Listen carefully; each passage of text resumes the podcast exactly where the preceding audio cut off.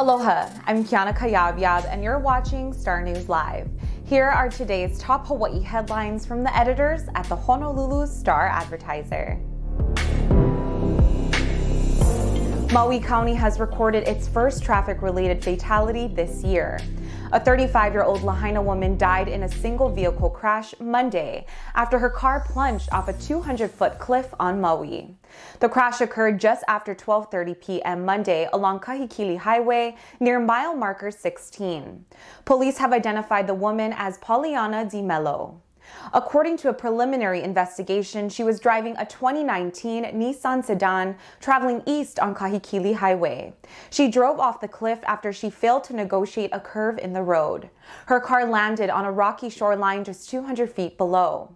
Police say she was not wearing a seatbelt at the time of the crash. Police also said she was ejected from her car and died at the scene. The sedan's airbags did not deploy at the time of the impact. Police are still investigating whether speed, alcohol, or drugs were contributing factors. Hawaii health officials today reported 71 new coronavirus cases. No new coronavirus related deaths were recorded today. However, health officials officially tallied the additional deaths reported yesterday. Officials today corrected Monday's report of 60 deaths to 59. So far, 401 people have died statewide. The state's total number of cases since the start of the pandemic now stands at 25,339. Oahu saw 61 new infections, 8 on Maui, 1 on the Big Island, and 61 Hawaii residents diagnosed outside the state. Hawaii officials say over 1,612 COVID cases are considered to be active.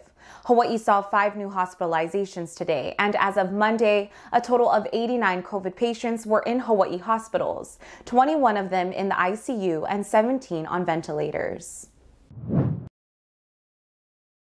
Hawaii Island police say they arrested UFC Hall of Famer BJ Penn over the weekend on suspicion of DUI. Police say officers from the Hamakua district responded at about 4:51 p.m. Saturday to a report of a reckless driver on a business property in Honoka'a. When police arrived, they say witnesses saw Penn approaching the business earlier in a gray Toyota pickup truck. Penn was allegedly observed talking loudly to employees and later drove off the property in a reckless manner. Police say they saw Penn return to the property as they were talking to the employees about what happened. Officers arrested Penn on suspicion of driving under the influence of an intoxicant. Police later released him pending further investigation. After 180 years, Hawaii's oldest Catholic school will be closing for good. St. Anne's School in Kaneohe is shutting down June 4th. School officials say declining enrollment over the past decade and a shaky financial future are to blame.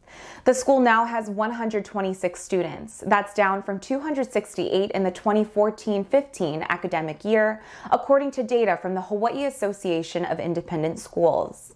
The school's academic year ends June 4th. School staff will stay on through June 30th. St. Anne will be the fourth Catholic school to close in just over two years. The other schools that close are St. Francis School, St. John Baptist in Kalihi, and Our Lady of Perpetual Help in Ewa Beach. If you haven't used your city card yet, you'll still have some time. The city and county of Honolulu is giving people until February 15 to spend the entire amount on their card. The City Card is a debit card preloaded with $500 for those who qualify. They can buy food and household goods at grocery and convenience stores on Oahu. So far, 3,026 people have activated their cards, and 43% have spent the entire amount. City officials say the card has infused about $1.4 million into the local economy. For more on these stories and all the latest headlines, subscribe to the Honolulu Star Advertiser.